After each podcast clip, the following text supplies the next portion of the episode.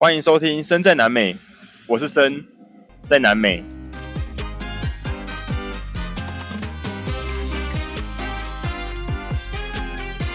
我终于买摩托车啦！二零二三年五月二十三号，在南美洲哥伦比亚，我终于有了动产。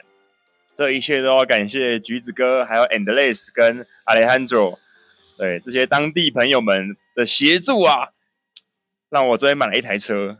那这一次买车的，我不是买原本说的 Honda，原本想说我要挑二手车嘛，还有我去那个五月一号的街去看车，然后他跟我说要等八天。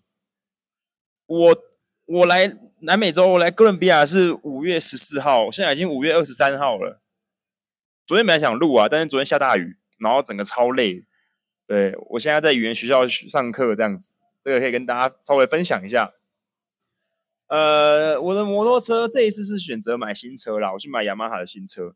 一方面来说比较不会有状况，相对来说啦，因为你不知道二手车会有什么什么因素嘛。那新车的话风险比较低，对，因为我可能要骑长期的。呃，但是我本来想说，我朋友到时候会来秘鲁或是来玻利维亚找我，然后我们会一起再骑一段这样，我可能要载他。那如果我现在买这台新车，感觉好像不太适合载人，不知道拿到车再说啦。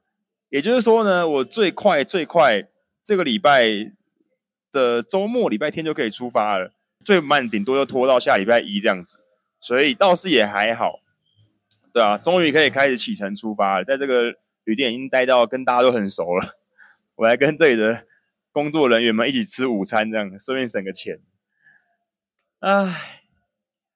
呃，讲一下买车的经过好了。今天礼拜，今天礼拜我录的时候是今天二十三号嘛，今天是礼拜三晚上。那我们本来上礼拜一直有在看车，然后上礼拜我们去逛了新店，就是不是台北那个新店，就是 摩托车的新店，可能 Honda、KTM 啊，然后雅马哈，然后新车都很贵嘛，大概就是六七万块起跳台币。然后那时候阿雷罕佐就有认识，就有跟里面的那个柜台小姐攀谈，哎，他马上就说，哎，我朋友我想要卖一台车，想要卖一台 CD 一九零，你们有没有兴趣？然后我就说，好好好好，那那什么时候多少钱这样子？然后然后就有过十分钟，他说卖掉了，傻眼。然后到了晚上之后呢，他又跟阿雷罕佐说，哎，我们这里又有一台车，有有没有兴趣？明天可以约来看。好，结果我明天我就跟他约好，我原本我要去其他城市玩哦。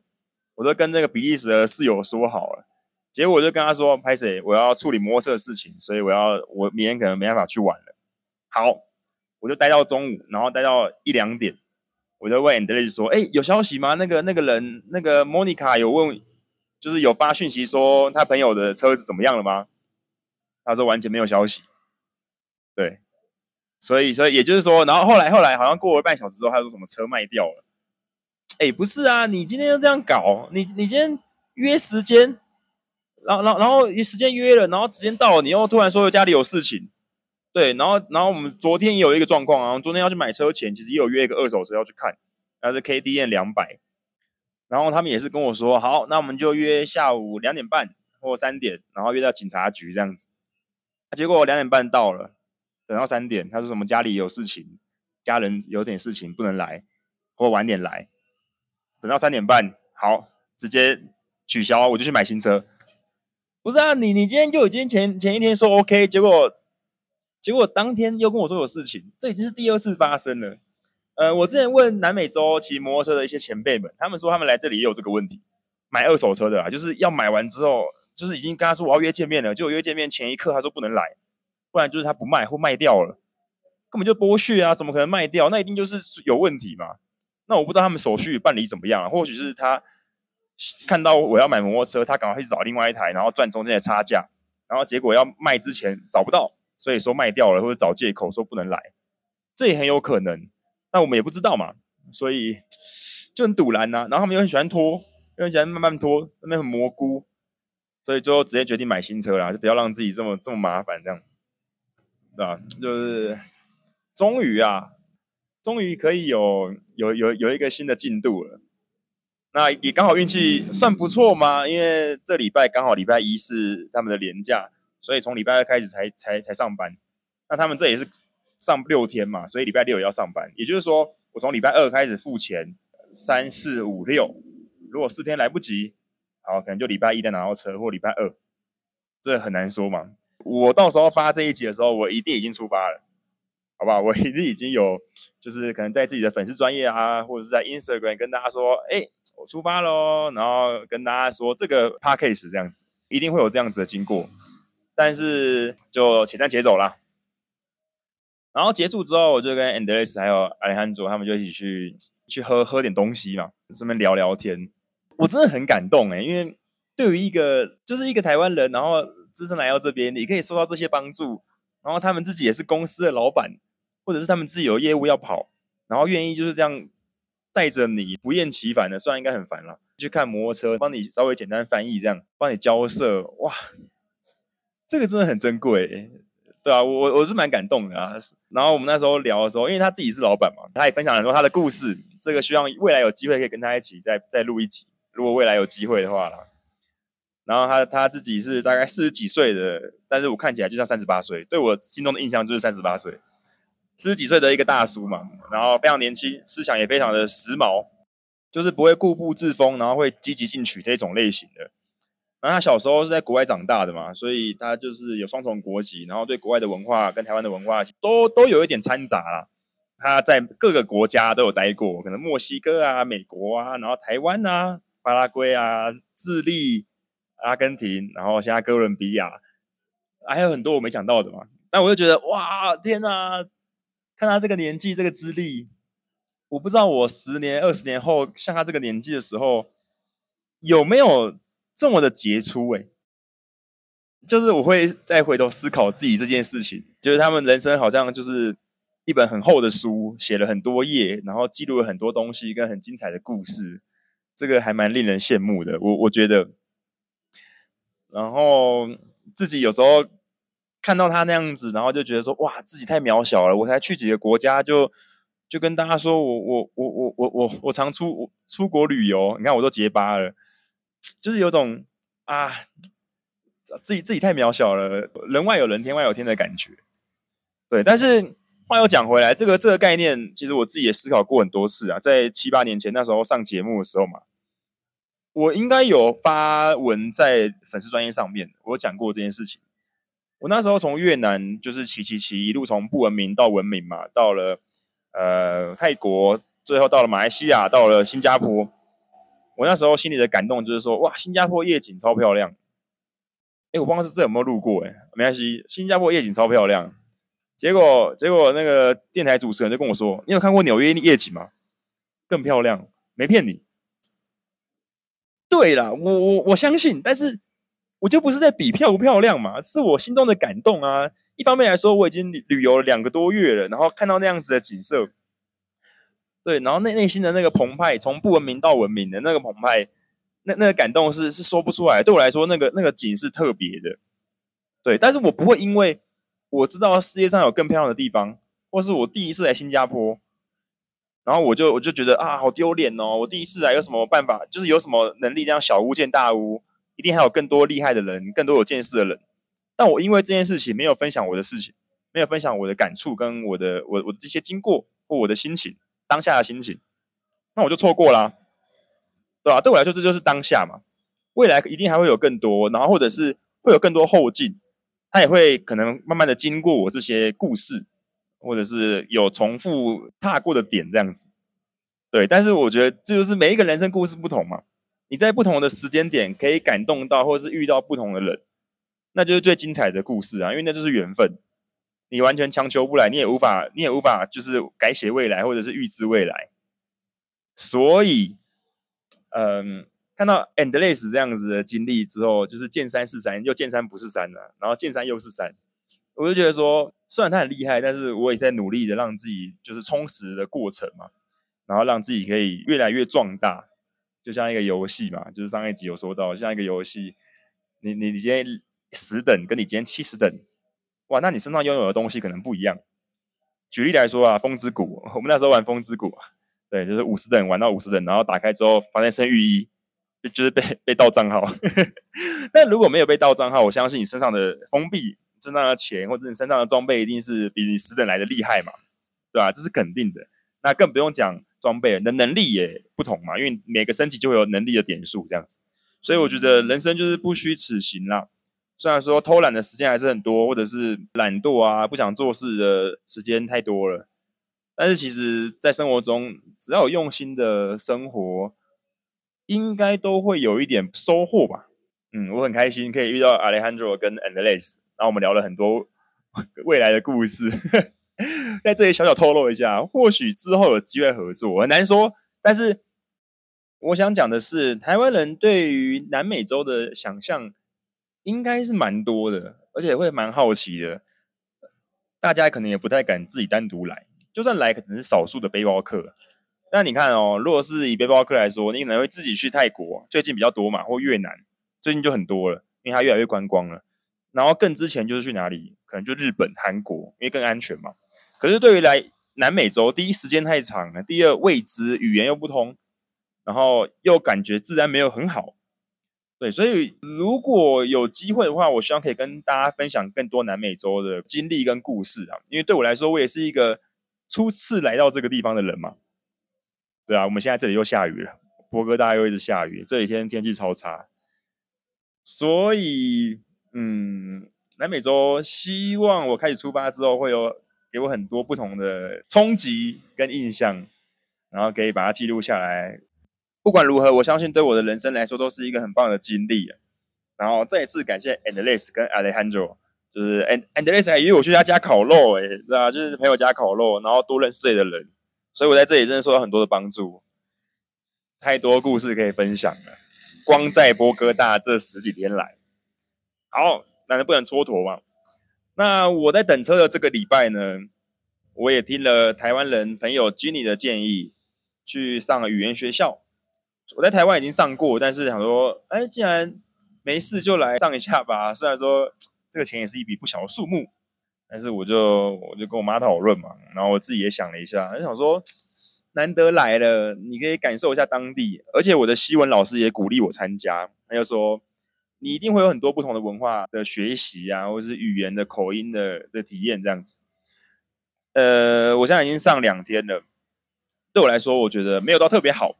但是也不错，因为认识一些不同国家的朋友嘛，然后可以看看大家都是，我跟你讲，大家会来的原因通常都是那些啦，就是时候到了，我该出发了。对，很多人就是要离职，不然就请假，然后来这里流浪几天，然后流浪几个月。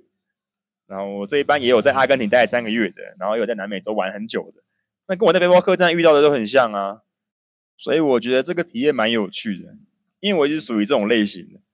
而且我是亚洲人，所以又更稀少。对啊，你想嘛，我这样住来一趟，住来一年，我就又延长了我买房子的时间，对不对？对啊，没有啊，开开开玩笑的，每个人志向不同嘛。然后上课的话，就是在上一些基本的东西啊，就是又是一些简单的数字，然后简单的对谈，但是又更扎实啊，因为在当地会使用到，所以等于是你有这个环境嘛，你就可以多去讲，或者是在生活中也可以用到。就是体验啦，对我来说就是最大的原因，就是因为我要在这里待到车子来嘛，然后一定会到礼拜五以后，所以就上一下。昨天买车嘛，那今天就去买安全帽。原本今天学校下课之后有舞蹈课跟烹饪课，我有报名哦。结果我中午就回来跟那些工作人员吃饭嘛，吃完饭我就跟那个 Gabo，就是我这里认识的一个委内瑞拉人，他是柜台，我跟他现在蛮好的。然后我们一起去看安全帽，这样子，他跟我跟我一起去，他很愿意。然后我们就买了安全帽，然后也买了手机支架跟网子，这样子。这些就是我未来骑摩托车的伙伴啦，希望他们可以好好的跟我相处，然后保护我的东西跟保护我。我跟 Gabo 从我这个住的地方跑到超远的地方，走路大概二十五到三十分钟。从我住的地方哦，而且重点是越来越危险，越来越脏乱，然后越来越当地人这样。我就想说，你有没有搞错啊？这里真的有安全帽吗？你最好让我选到安全帽，不然我饶不了你。然后我们就到安全帽店，那个安全帽老板人真的很好诶，因为像那个台南那个安全帽店，他都会跟你说啊，你要戴的时候要注意什么安全啊，然后你要扣哪里，然后这里有风，然后这里有挡的、透气的啊，什么有的没的，他介绍的非常非常仔细。虽然我都听不太懂啊，就是还是蛮蛮蛮感谢的，也可以知道说他的用心。那最后也选了一顶我觉得蛮舒适的，然后也比较贵一点。也就是说呢，这次我的安全帽跟我的摩托车都是新的。那听到这个节目的你，如果未来有兴趣想要来骑摩托车，我会骑到最南端，目前计划预定的嘛，骑到最南端，你可以来跟我接手，我可以便宜卖你，这样都是全新的，放心放心，OK。然后我们回来的时候下大雨，就一直冲一直冲冲，就是 他也不管，我也不管，我们就拿着安全帽，然后放在大塑胶袋里面。狂冲猛冲，全身淋湿这样，然后到了呃 KFC 就开始聊天。我跟 Gabo 认识的十四天吧，我从第一天早上来 check in 七点多到旅店，他那时候睡眼惺忪的来帮我应门，然后让我放袋子在他的就是员工房间。我那一天放完袋子，因为朋友来找他嘛，然后他也刚睡醒，然后我们就聊天，他跟我讲一下这里状况怎么样。袋子放完之后，我就一个人，因为还不能 check in，要下午三点，我就一个人走到博物馆，大概六公里啦，然后再一个人走回来，然后刚好三点多，刚好直接 check in。我在路上会想说，会不会我的东西第一天就被偷走了？会不会我的钱跟我的电脑什么有的没就被偷走，我就回台湾了？因为那时候刚来嘛，就是也是还很多那种阴影的鬼故事在在心中。啊，结果回来之后发现还在啦，所以还好。然后这几天住的也很安全。话讲回来，我跟 Gabo 认识了就是这么多天嘛。今天吃 KFC 的时候聊到，他才跟我说：“哎，你做什么工作的？”哎，我跟他，你看你很酷哎，这就是我觉得这就是南美人让我觉得很有趣的一个文化冲击的地方。他们跟你交往或跟你认识，其实不太会在意你是什么工作的。我觉得啊，我我学长说他交这个女朋友也是这样，他他女朋友或者他那时候搭讪的女生也没有问他什么工作，说他工作很好这样。但但但是就是 Gabo 也是一个例子啊，他也不会问我你做什么工作的。对，然后然后我们今天就在聊说，哎，我以前以前是干嘛，有什么作品这样子，在跟他分享。然后他也帮了我非常多忙，也给我非常多意见。然后我们也聊得很开心，他也非常非常热心呐、啊，所以。我觉得要离开这里应该有点舍不得，毕竟我在这里也待了半个月哦。对啊，一定到时候离开一定就是半个月，半个月起跳，应该都有点感情了。但是时间还长啦，才五月而已。嗯，目标计划是九月、十月、十一月嘛。当然九月有点赶啦，所以慢慢来。但就是可能十月、十一月完成这段旅程。重点是还要把车卖掉，这个就比较没办法预测了。好，那我明后天再来录一段我准备要出发的心情，跟我有什么想讲的话好了。我是申，在哥伦比亚波哥大买到车啦，拥有动产啦，还没有出发就花了大概十几万台币，靠腰，真的是有够夸张的。一开始都真的超难的，我那时候去日本一开始也是喷钱的，要买雪票啊什么的啊。然后住宿啊都要先付啊，东西要先买。但是我这一次来又没有赚钱，对，所以蛮硬的。但是人生一辈子能有几次像这样子抛开一切，然后来到这种地方做这些事情呢？嗯，我觉得应该蛮值得的啊。所以希望可以持续的跟大家分享，然后保持一个很正面的心态，一步一步往下走。最后我要说，一个人录 p o d a 真的太无聊了。每次在那边剪的时候，觉得说哇，好多很干的地方，或者是很多断点。如果我今天是有一个人可以对话，我可以讲的滔滔不绝，就是一直一直这样巴拉巴拉讲下去。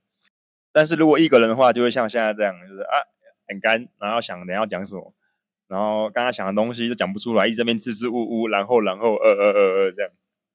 那就是一个很好体验啦。反正我就说嘛，它是我的语音日记，对，我自己也会写下来，然后用文字记载我发生的事情，对。也会同时的发在 Instagram 或者是脸书上面，所以有兴趣可以参考一下，就是 Angry Molly Instagram，还有生活旅游人。那当然，如果你想要抖内我赞助我，或者是跟我参与这个旅行，鼓励我的话，也欢迎可以留言给我，或者跟我分享你的想法，或者是跟我分享你对于南美洲的建议，怎么样玩比较安全，然后有什么地方有什么小心的事情可以注意，这样子。好。我是森，在南美，那就阿斯达卢维哥，下次见喽。